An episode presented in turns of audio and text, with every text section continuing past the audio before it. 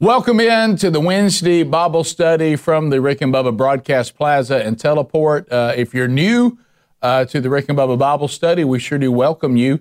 Uh, you may be thinking, all right, I'm, I'm, getting toward the end of a series, and, and, you would be. We have this session and then one more, uh, and then we'll wrap up uh, the current uh, curriculum that we're going through, and that would be The Unsaved Christian from a, a book authored by Pastor Dean Inserra. But if you want to go back and, and get the, even the episodes in this series that you missed, uh, you can go back to the Rick and Bubba YouTube channel, click on playlist. You'll see Wednesday Bible study. You'll see them listed there. Or if you just want to do audio only, go to burgessministries.com uh, and you can click on listen and you can go to the Wednesday Bible study there and you can see episodes you may have missed in this series, or you can go back for several years and, and see a series that we've done in the past. All that is available to you, and uh, we thank you for being with us today, uh, no matter how many times you've been in the Wednesday Bible study. But if you've been following this series, uh, you know this has been one that has garnered a lot of self examination.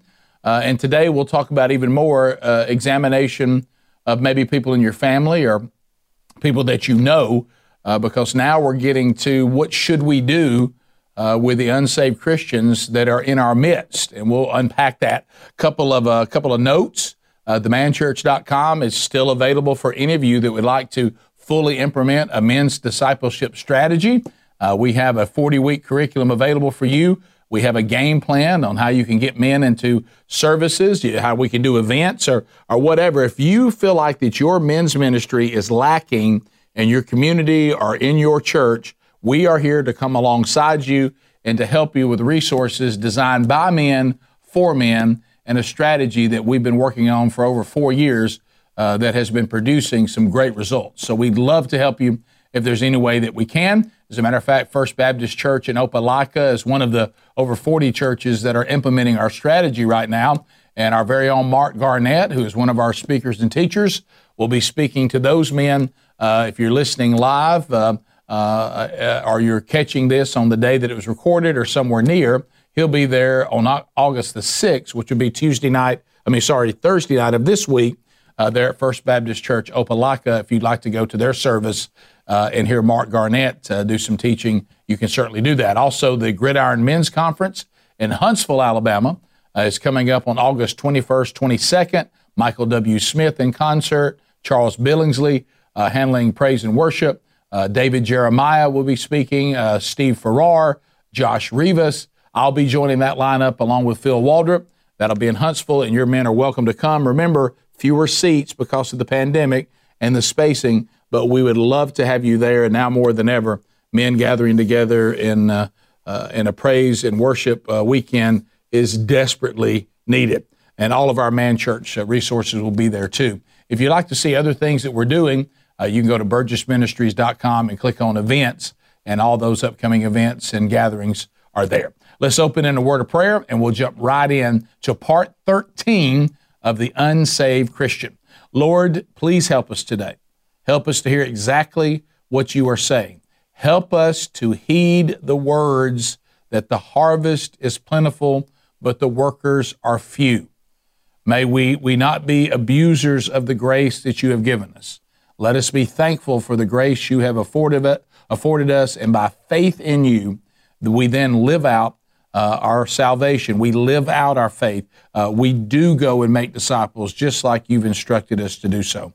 And help us, Lord, to, to not be so uncomfortable with discipling the cultural Christians that are all around us. And may we also examine ourselves to ask an uncomfortable question Am I a cultural Christian? In the name of Jesus, we pray. Amen.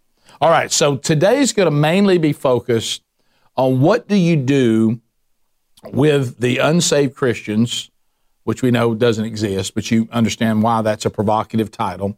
Uh, people who think they're saved, but the Bible would say by that standard uh, that, that they likely aren't. I'm a recovering cultural Christian. I'm a recovering unsaved Christian. So I certainly understand everything that's been talked about in this study and also the approach that uh, must be taken today. Uh, today, the, the, the title uh, of the chapter in the book, which is chapter 15, even though this is, uh, you know, session 13 for us because a couple times we did two chapters. Um, the harvest is plentiful, challenging cultural Christianity with courage and love. Uh, it's a great statement here from Jared Wilson when when you think about this phrase. He said, when you're when you're trying to reach the cultural Christians in your life, uh, and this happened in my own life, so I understand this.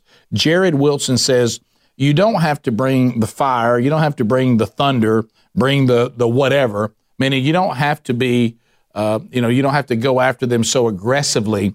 He says just bring the gospel. It will bring the thundering you know the gospel and what the gospel says and the and, and, and the clarity of the gospel is thunder enough and and many times uh, you know we we think we have to come up with this great presentation or I've got to really you know go after this person I got to really challenge them and, and certainly there's nothing wrong with that especially in men's ministry however the gospel clarity is what's missing in the cultural Christian remember this is a specific group of lost people and reaching them is different than reaching the agnostic and reaching the atheist. Remember, we've covered that. This is not the same thing, it's a different approach. Um, Jesus talked about this, and this is why we want to make this clear. And uh, if you have your Bible or something with your Bible on it, Luke chapter 10, here is Jesus talking about this harvest. He says, The harvest, in, in verse 2, and he said to them, The harvest is plentiful, but the laborers are few. Therefore, pray earnestly to the Lord of the harvest to send out laborers into his harvest. And you're saying, you know, if you're listening to this or watching this, well, Rick, that's not a new concept. I mean, I've, I've heard that before. Got it. But I think what may be a new concept is that we don't understand this harvest that Jesus is talking to includes the cultural Christian. And too many times in the Western church, especially the American church, it's as if we ignore one of the most obvious harvests. Uh, the pastor, Dean Inserra, started this chapter giving the analogy of his children in their different ages looking for Easter eggs. And he said, you know, the older children, the Easter eggs are harder to find. Uh, the second child down, they're a little easier, but still some difficulty. But for the baby, they're right in front of them. Uh, so, so this is one of the things you need to think about. Reaching the cultural Christian does not involve a passport. It does not involve a lot of money. It does not involve learning a new language. I'm thinking about my wife right now of some um, ministry that we feel called to in, in the French speaking nations. Well, she's learning French. Uh, but it, on this particular harvest, none of these things are required because we are standing, and you are standing right in the middle of the field. You don't have to go anywhere. It, it, it's right in the middle. And I've told you this analogy before, talking to um, a person that I know about this very thing, because he was making the point, which is correct. He was making the point about the call to go to the ends of the earth. Sometimes people don't have the means to do that. Sometimes people, it, it takes a lot of money to go to the ends of the earth. And those of us that have been afforded, uh, you know, ways to raise that money, or we have the money ourselves, that's great. But he was talking about you don't really have to go to the ends of the earth to find lost people, and he is absolutely correct. He said these people are are standing in the church; these people are right across the street, and he is right. But the question that was asked after that is the question we ask today. Well, then what are you doing about it? I mean, do we do we really not know that cultural Christians and uh, lost people are all around us? Uh, I think we know that, and we'll even talk about that. You don't have to go to the ends of the earth to find lost people. You're right, but are you doing anything about it? That's the bigger question. And sometimes it's because it's uncomfortable, and we're going to talk about that today. So, so know that there is a mission field inside the church you attend and the neighborhood in which you live and the family that you have right now. But then the thought is, what what are the approaches? And, and the pastor uh, who wrote the book, Dean Inserra, talks about these three primary things. So if you're taking notes, and today this will be easier to follow because it's going to be pretty straightforward, you need to write down that there's three primary things. So we've talked about this verse uh, a lot in the chapter and the verses in Matthew 7. And I'm gonna I'm gonna unpack those again because this really takes on uh, people who claim one thing but live another, and the cultural Christian would be involved with the false teachers and the false prophets. So anyway, the first thing you need to write down if you're going to reach that that that harvest uh, that is right that you're the field you're standing in the middle of, meaning the cultural Christian. Number one, there must be a refusal to be in denial about the fact that these people are lost. Uh, that you you you you have to stop this illusion that you think that everything's going to be all right with this person that you may know, this person that you may love, that, that you keep thinking, I see things that I know are troublesome, but I just want it to be okay. You got to stop with the denial. And I'll give you some more specifics about this. But here's what Jesus said about cultural Christianity or, or any form of Christianity that doesn't cost you anything, especially your sin. He's talking in verse 13 and 14, and we've heard this many times, but but it can't be emphasized enough. Enter by the narrow gate, for the gate is actually wide and the way is easy that leads to destruction, and those who enter by it are many. Okay? Some of you heard me teach this before, but it's important because it fits into this this session and this this part of the study perfectly. So what what Jesus Christ is saying, these are these are in red letters Jesus Christ says, if you want to know where most people are, they are they have entered through a gate and they are on a path that is wide and it is easy, but it leads to destruction, and many are going there. This is talking about people that that you know think I've done. Just, I remember this in cultural Christianity. It was, and I talked about this a little bit last week. I just wanted to know enough about the gospel and enough about Jesus that I could get my salvation taken care of. But as we talked about, because I grew up in the Bible Belt, Jesus, I believe in you. Jesus, I want you to save me, but I really don't want you interfering with my life. Well, that, that's the gate that is wide and easy. There's no sacrifice, there's no denying self, uh, there's, there's no being concerned about the severity of sin, there's no being concerned about holiness, there's no being concerned about obedience. Uh, I pretty much live the same way the rest of the world lives, except I go to church every now and then and I believe in Jesus. That's the road that is wide and easy, but Jesus says that's the road to destruction. So you don't want to be on that road. But the cultural Christian absolutely is on that road. So where what does the, the gate look like uh, that, that we enter to follow Jesus? Well, Jesus says in verse 14, of Matthew 7 For the gate is narrow and the way is hard that leads to life, and those who find it are few. See, we've been talking a lot about starting in verse 21 of Matthew 7 throughout this study and many of our other studies. Not everyone who says to me, Lord, Lord, will enter the kingdom of heaven, but the one who does the will of my Father who is in heaven. On that day, many will say to me, Lord, Lord, do we not prophesy in your name, cast out demons in your name, do mighty works in your name? And you could write down, have Bible verses on our house, uh, have bumper stickers on our car, uh, you know, buy catchy shirts that have phrases on them. Did, did, did, we not, did we go to church on most Sundays? We, we're involved in some of the church activities. But Jesus will say, uh, I never knew you. Depart from me, you're workers of lawlessness. I didn't know you. You may have known about me, but I don't know you.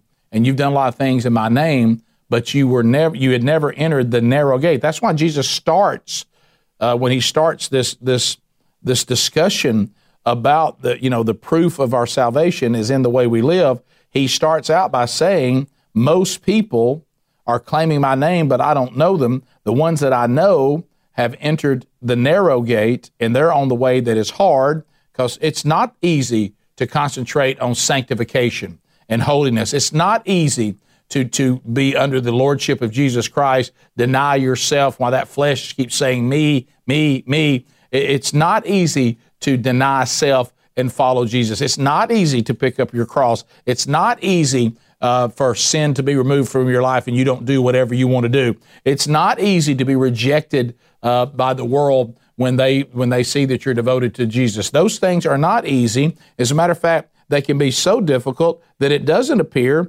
that many people are willing to do it because Jesus uses the word few. And I have not been uh, and, and, received any seminary degree yet in Greek, uh, but I can Google it And the word that's being used here is the Greek word for not many. So this this notion that we have and, all these mega churches and the Bible Belt that all these people are, are, are going to heaven, it just isn't true. And Jesus says, if you want to know which ones are with me and which ones aren't, uh, see the ones that are producing fruit, obedience, sanctification, and selflessness.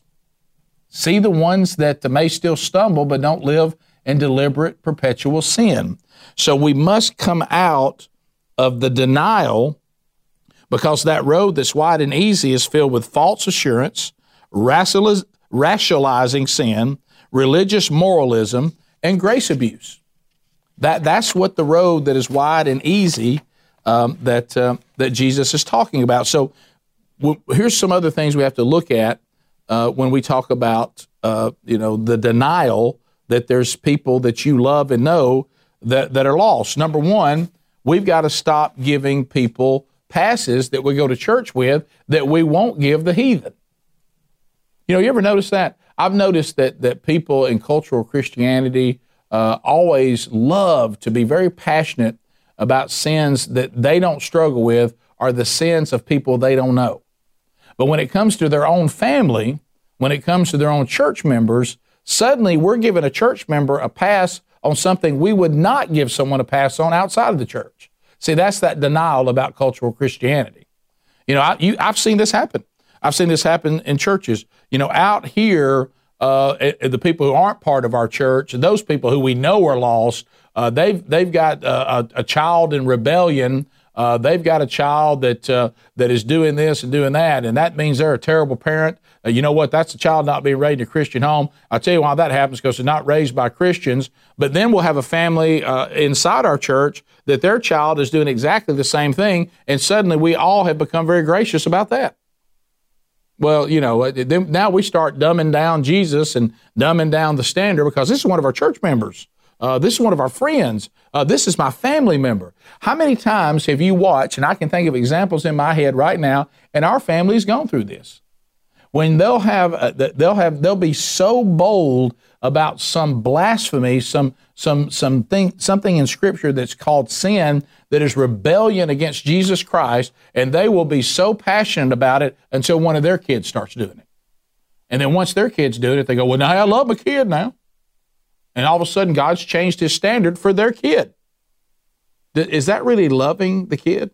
So we have to stop this denial we, we can't be like sports fans and, and people in politics.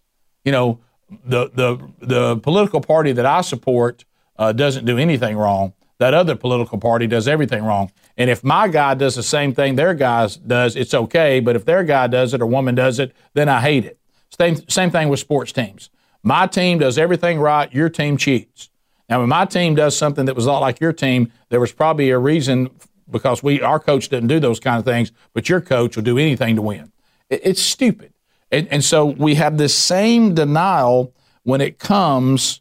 And I understand the difficulty. Look, I completely understand the difficulty. I've been in these difficult places, but you have to understand that there's a standard that Jesus Christ says He's called His followers to, and if your family members aren't doing it and your friends aren't doing it, you don't really love them if you're not willing to sit down and say, let's have a discussion about our faith. I mean, I had one last week with someone I love. We sit down and we talk about it. And some of you have got to stop the denial. And I, I speak to this from experience, especially involving your family or your friends. Uh, how many more Instagram posts are you going to see of your children at college and you know what's going on? How many more times of this child that you keep telling everybody's a Christian and they keep telling you they're a Christian for some cultural, traditional reason or some church you attend? How many times are you going to look on Instagram? Eh, do you really think that all those people that are drinking and raising Cain around your child and your child was smart enough not to have their picture made with the beer actually in their hand? Do you really believe that's not going on? Uh, those of you that have daughters, how many more pictures of your daughter uh, with, with, barely clothed with some sexual pose uh, are you going to see on, on, on her social media that you might have a d- discussion with her about her faith? How many more times are, are you going to see things that are glaring and you just hope it's all going to work out? Can I speak to you from experience? It's not. If you want to head this stuff off at the past, the minute you see it rise up, you need to deal with it and come off this denial and this illusion that this person is a devout follower of Christ and just hope it's all going to work out because you know this person was taken to church when they were a kid. When you see these things that are glaring, you got to deal with them, especially if you love this person. Sit down, have the conversation, talk about the things that don't seem to add up. And if it's in your own life, then deal with them in your own life. That's exactly how I was taken out of cultural Christianity because someone sat down with me and said, Let's review your life. Let's talk about your behavior. Let's talk about your language. Let's talk about uh, these sins in your life. How can you justify your faith and still be doing these things and do them deliberately and perpetual? Perpetually. If, if I had not been told that, where, where would I be now? And, and the people who didn't tell me that really didn't love me. My, my mother questioned my salvation. I'm so thankful. Thank you, Mama, for doing that. Because you know what she said? How can you be living like this? She didn't justify me because I was her boy. Well, that's my son. I know he's a Christian. Well, he don't live like one. And if you keep letting this go, the longer you let it go, the harder it's going to be to do something about it. So the second thing, so first of all, we know that the first thing we have to make sure that we do if we're going to reach out and we're going to take care of this harvest that we're standing in the middle of. That's the harvest of the lost cultural Christian. We must refuse to be in denial and we must stop overlooking things that are glaring. The next thing is we need to have gospel clarity. I mean, we, we, we have to understand, uh, you know, exactly what is the gospel. Uh, we have to be clear about it, and we got to talk to these people about what the gospel actually says. Aside from human sin, if we could label one primary cause of cultural Christianity, uh, it would be confession over what the gospel is and what the gospel is not. And that second part is, is crucial. It's one of the things I love about the way Scripture is written because I think too many times we, we focus a lot, and there's nothing wrong with that, on what Scripture says. Like, for instance, in the uh, 1 Corinthians 13, I go to this every time I get to speak at a marriage conference or a marriage event. I go here because if you're dealing with marriage, then we have two people that declared at some point that they, at least they think they love each other. And so what Paul says, oh, so you say that you that you love. Well, I'm going to tell you what God's standard of love is, and you go, okay, I can follow that. But don't miss, and this happens in Scripture a lot, and it happens with the gospel. Don't miss what love isn't. You know, keep in mind, Jesus said, This is how you pray, but he also says, This is how you don't pray. And it's that second part that we never want to look at. You think, Well, I heard how you're supposed to do it. Well, you might want to check on how not to do it because that's important too. If not, you may think something's okay, but Scripture's addressed it and said, This is not the way to do it. Uh, so we, we must be aware of what the gospel is, but we also must be aware of what it's not. We must be aware in 1 Corinthians 13 here's what love is, but here's what love isn't. Here's how to pray, here's how not to pray. We have to have that same uh, view of the gospel. So, and, and you hear this all the time, and some of these sentiments in the church, they're good sentiments and they're fine. There's nothing wrong with people who, especially, don't like conflict. And we shouldn't engage in foolish arguments. But you hear people say this all the anytime there's something going on, like somebody saying, you know, um, uh, God's standard is this, and this is not how it's done. And what does somebody say? Well, we as a church need to be, we need to be known for what we're for, not always what we're against. Well, that's sweet. That's a sweet thing to say. And we certainly should be known for what we're for. But it's not sinful and it's not wrong to also point out what we're not for. Because, see, this whole attitude, let's just always talk about what we're for.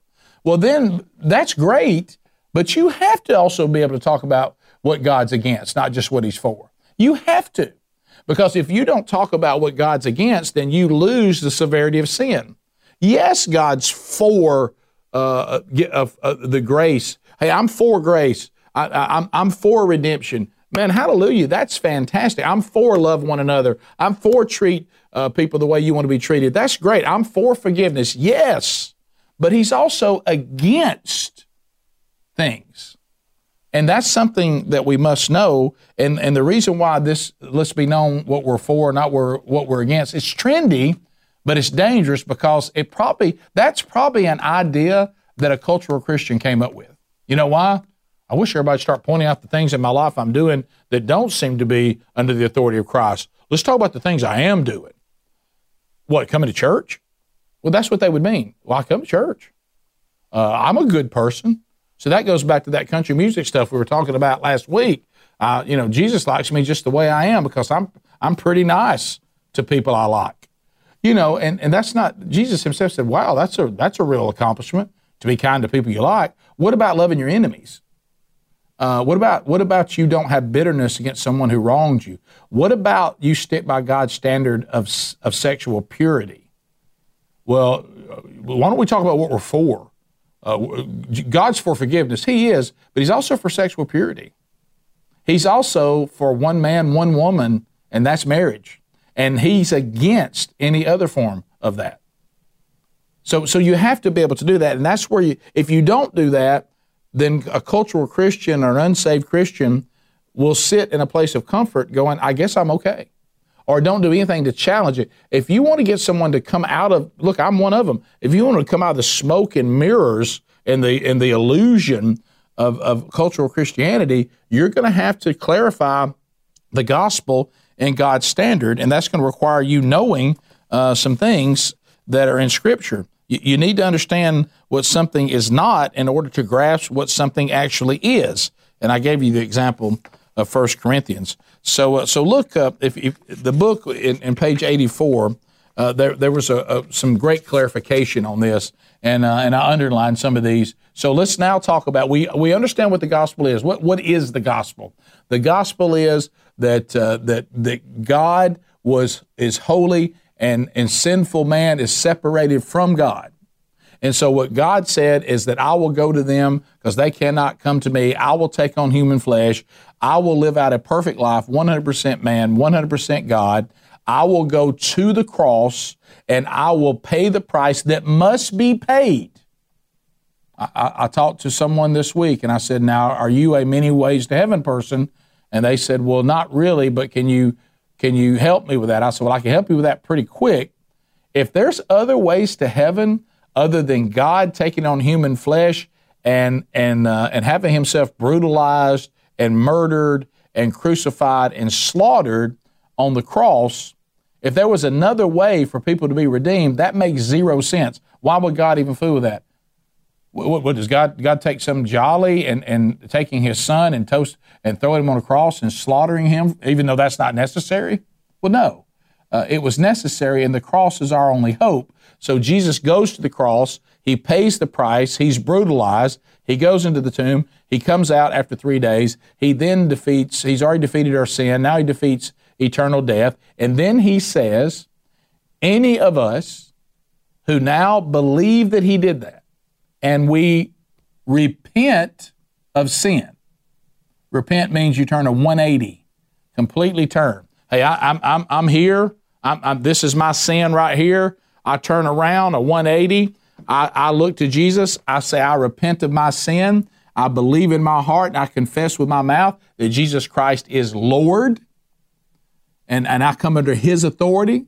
I repent of my sin and, uh, and He forgives me of my sin. And then I believe that he was, uh, he was he came out of the tomb on the third day, that his father rose him from the dead, because uh, with the heart uh, we believe and with the mouth we confess, and that we will be saved. Romans 10, 9 and 10. Jesus uh, in, in the book of Luke says, repent or perish. See, that repentance part is what's missing a lot uh, out of the cultural Christian's version of the gospel. The cultural Christian's version of the gospel is grace abuse. It's a, it's a demonic faith. I, I believe all the things about Jesus, and I believe that He loves me, and I believe that He forgives me, and I believe that He likes me just like I am, and He meets me where I am. He does, but He doesn't leave you there. Repentance is key. Repentance. So let's talk about then. So that's what the gospel is. Let's talk about what it's not. The gospel is not church attendance. People don't go to church to be saved, they go to church because they are saved. The gospel is not be sincere and be a good person. This right here is not a book, as you heard me already say, of how good people go to heaven. No, it's a book about how redeemed people go to heaven because uh, we, our God is holy and He demands repentance. That's what this is about. The gospel is not theism. Big man upstairs. I believe in some force. I believe in some some version of God that created everything and loves us. The gospel is not heritage. You are not a Christian because your family is Christian. You're not a Christian because somebody did something to you when you were a baby. No, that does not make you, it's not heritage. Uh, the gospel is not ethnicity, uh, has nothing to do with ethnicity. Scripture says that ethnicity uh, all comes together under, under one race of people under the authority of Christ. Your ethnicity does not make you saved. The gospel is not making Jesus your co pilot or your lucky charm or some hippie. That's not the gospel. So we, we you got to know what it is, but you also got to know what it's not. The gospel is such good news that we must make sure we get it right. It is the word about Jesus Christ and what he did for us in order to restore us to the right relationship with God. As Tim Keller stated, great statement here, through the person and the work of Jesus Christ, God fully accomplishes salvation for us, rescuing us from the judgment for sin into the fellowship with him. So we deserve judgment, and then he graciously brings us into fellowship through Jesus with him. God has done what we couldn't possibly have done for ourselves full salvation through the life and sacrificial death of his perfect Son, and, and also an ever sufficient substitute in our atonement for our sins.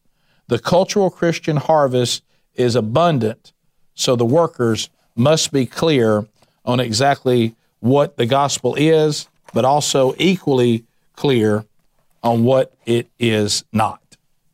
So we've got to have what? We got to stop our denial. That's that's number one. Refuse to be in denial about whether the people you love and know are saved or not saved. You can look at their life and easily know this. You see these warnings, you see these these these these red flags, and you need to deal with it. Secondly, you must have clarity of the gospel. Now, number three, and this is a tough one.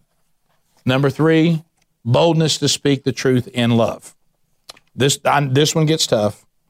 Reaching a cultural Christian requires boldness. It does require boldness.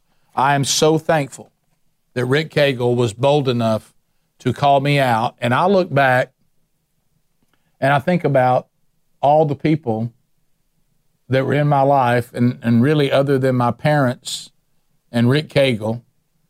Um, and um, I'm trying to think if there was really anybody else in my life that was bold enough to call me out, and I can't think of any because other than them, the reason why there were so few is because I wasn't the only cultural Christian in the bunch. I don't recall any of my friends that said they were agnostic or atheists, but we all lived in deliberate perpetual sin. Uh, so it took boldness to be able to step up and, and say, um, you know, this is not the gospel.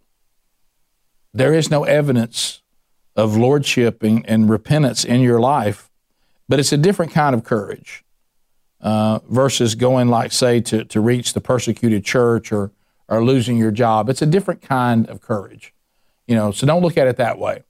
Uh, when you're reaching a cultural Christian, you're certainly not going to be martyred in a physical way, and and you're not going to lose your job over it, and you're not going to be canceled by the cancel culture. But now your relationship with that person is at risk.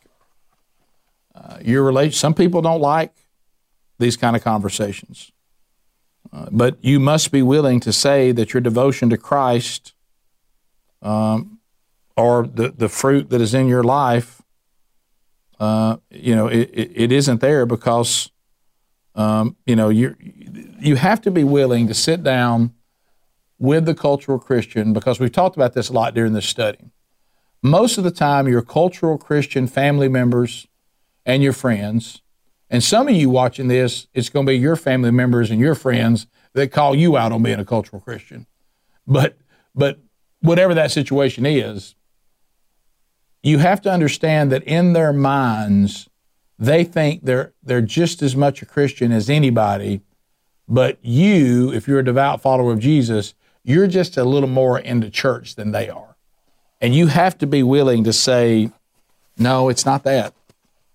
It, it, it really isn't that. I'm not just into it more than you are. I'm actually the fruit of true redemption, and you aren't. I mean, the things that you we see in your life, to you know, with your friend, or your friend or your family member, um, it, it's it's just it's just true salvation. What you're seeing in my life is not that I'm into church more than you are, I'm into the Bible more than you are. You're seeing me be transformed because I'm actually saved. And the reason why you're not being transformed isn't because you're not as into church as I am, or you don't like to read, so that's why you don't read the Bible, and you're just not as into it. It's because you're lost and I'm not. And, and that's a very difficult line to walk. But if you truly love somebody, you're willing to do it. And, uh, and it's not for you to boast about some newfound moral code or I've developed some self control. Uh, so, so, so take that on. Say that to them. Say, look, I want to be clear. I've had this conversation with people. I want to be clear. I've not developed some form of self control. I haven't developed some new moral code, and I am not to be applauded in any way, shape, or form. What you're looking at is the power of Jesus. It, doesn't that make sense? Doesn't that make sense to you? We're talking about the Father, Son, and the Holy Spirit. We're talking about that, that every single person of God has been here since the beginning of anything. We're talking about that God says through Jesus and the Holy Spirit that His seed will come into our spirit and make it alive. Don't you just understand that if your life has not been changed, it's not because there's not enough power in God who spoke creation, who raised people from the dead, who, who took a few pieces of fish and some bread and fed 5,000 people. I mean, that went to the cross and then walked out of the tomb alive. The power of the Holy Spirit raised Jesus from the dead and it can't change your behavior. See, when you think like that, you kind of realize that's just not true. So, any behavior that hasn't been changed in me, it, it isn't because God's not powerful enough to do it. And, and that's the kind of conversations that really help me. Look, there's nothing special about those of us that have truly been redeemed, but there's something incredibly powerful about Jesus.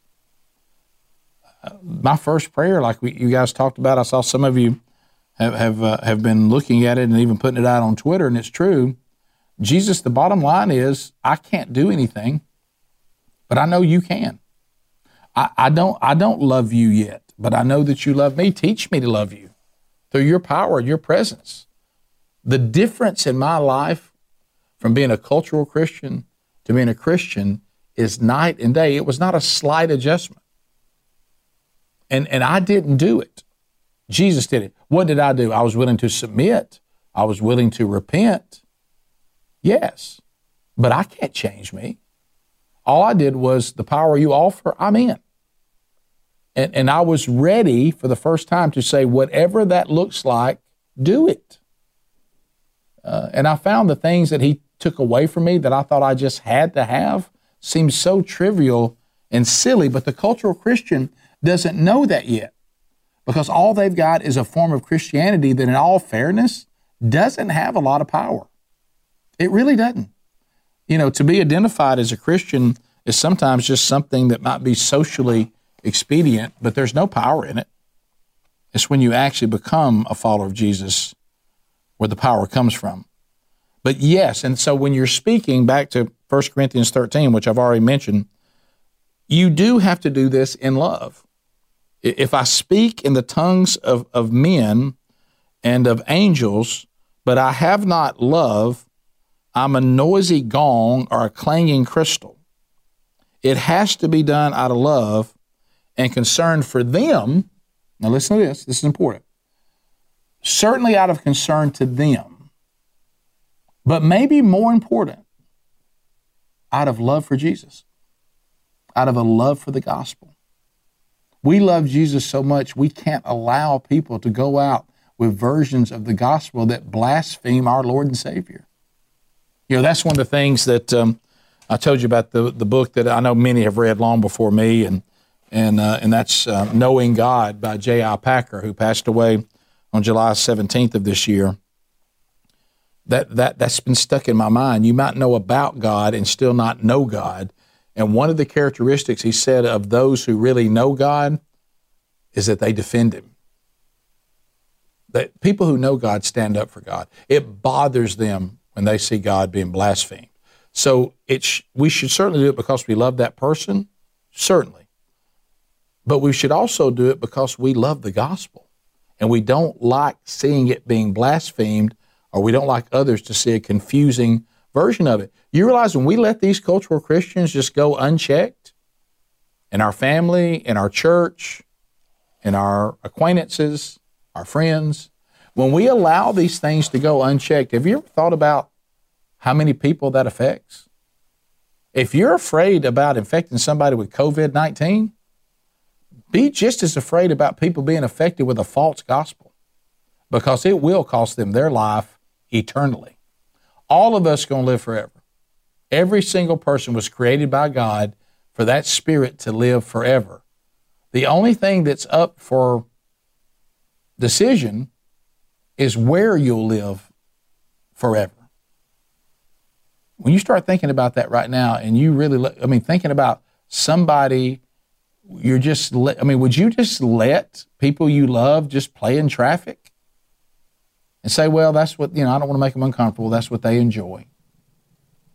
They'll be okay. Maybe, maybe the car won't hit them. But see, if you are not sure that someone that you love is truly redeemed, then you really don't love them. And if you're willing to let people go out and blaspheme the gospel, you really don't love Jesus.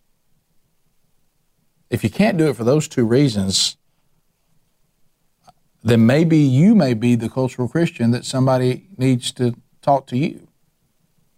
I don't know that. Only you know that. This can easily offend. There, there's no doubt about that. It, it, can offend someone when you go down this road, but it, it's it's worth it. Was I offended the first time somebody did this with me? I was, but I got over it because I couldn't get out of my mind what I was told. But the key is to try to build a relationship of trust with the person that you're talking to.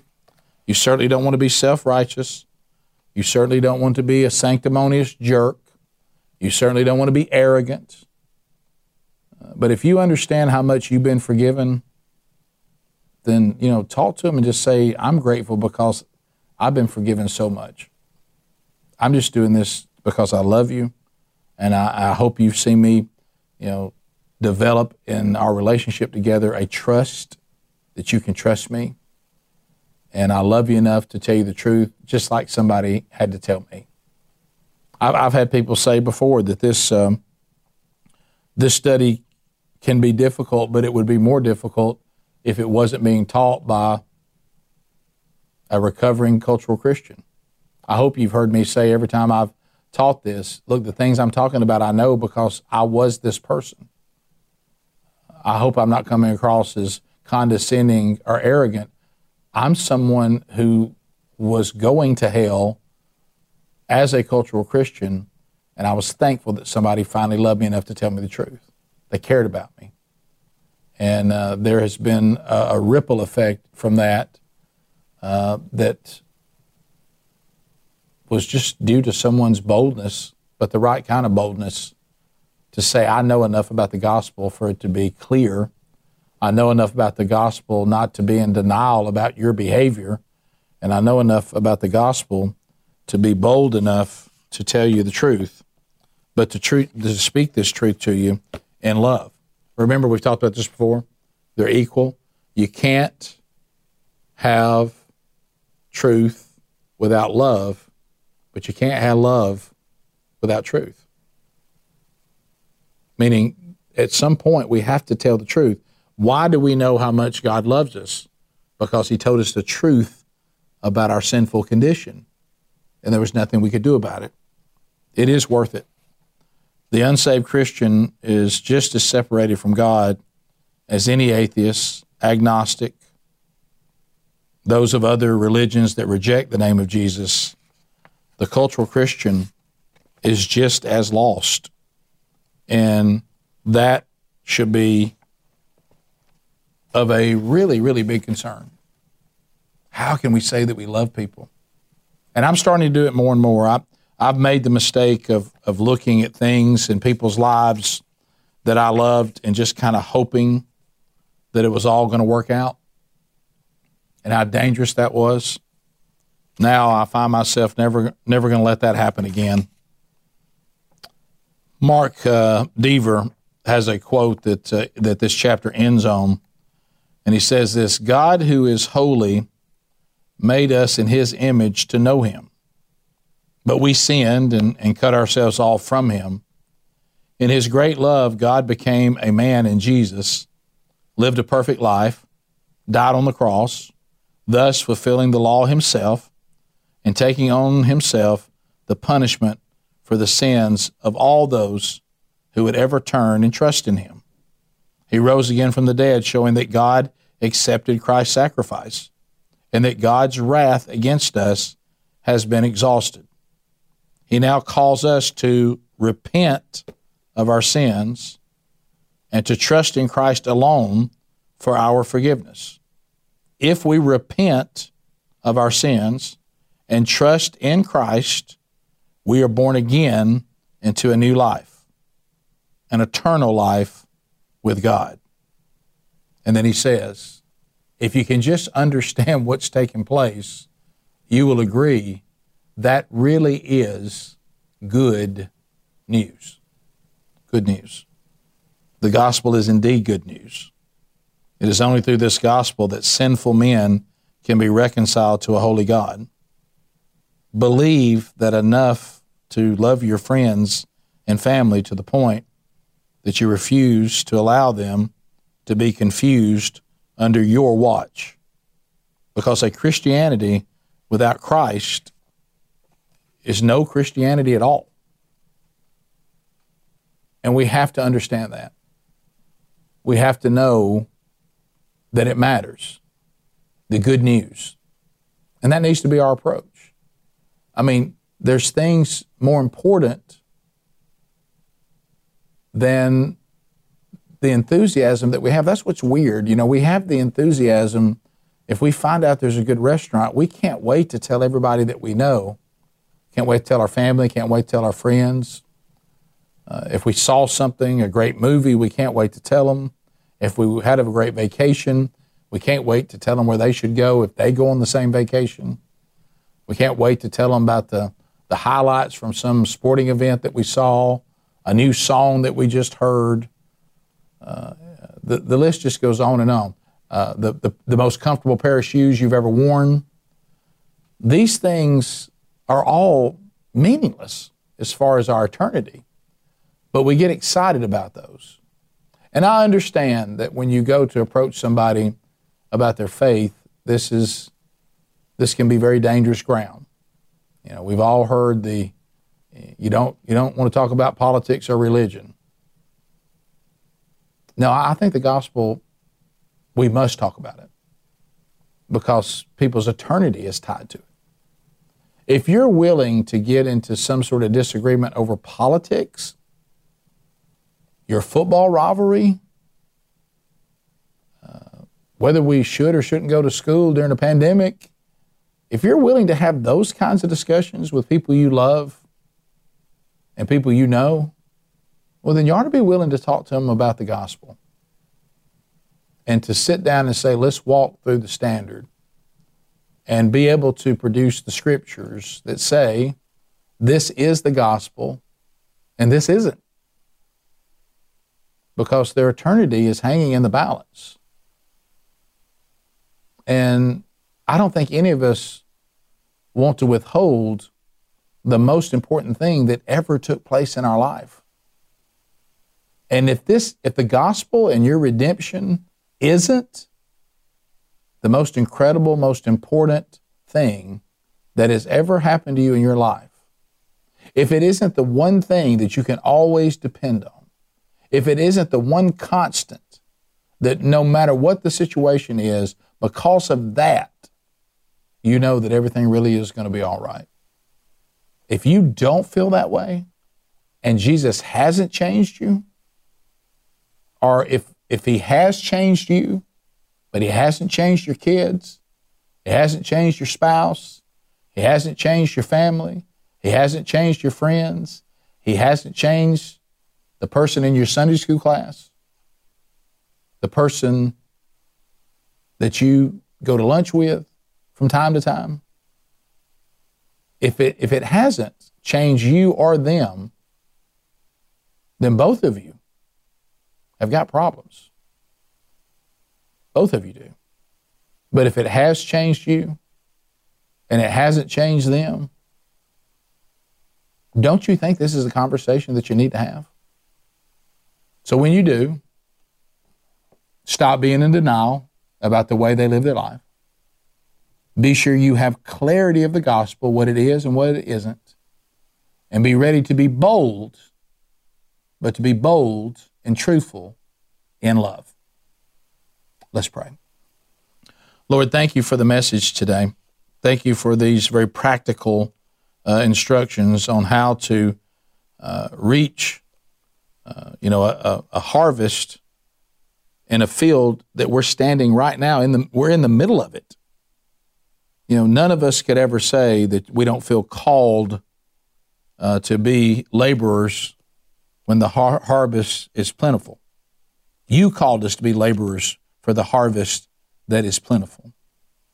But you also have never sent us to do anything that you haven't empowered us to do. And I pray that game plans are being put together right now all across this country and around the world. Or the individual listening to this and watching this is assessing themselves to say, maybe I'm the person that other people need to talk to. Whatever the case, you've made it clear that we are standing in the middle of a field and we must decide whether we will be one of your laborers or not. And to choose not might be one of the very signals that maybe something's wrong with us. We lay these things down at your feet. Help us, Lord. Go ahead and prompt the heart of those we need to talk to so that they're receptive to what we have to say when you give us the strength to say it. And help us to say it perfectly in love under your authority and your truth. In the name of Jesus, we pray. Amen. Thanks for being with us. If I can help you in any way, you can always reach me, rick at rickandbubba.com. Hey, this is Rick, and that concludes this week's Bible study. Thank you so much for being with us. If you'd like to go back and hear other Bible studies, or maybe some that you've missed even in this series, you can find them by clicking the media button at burgessministries.com.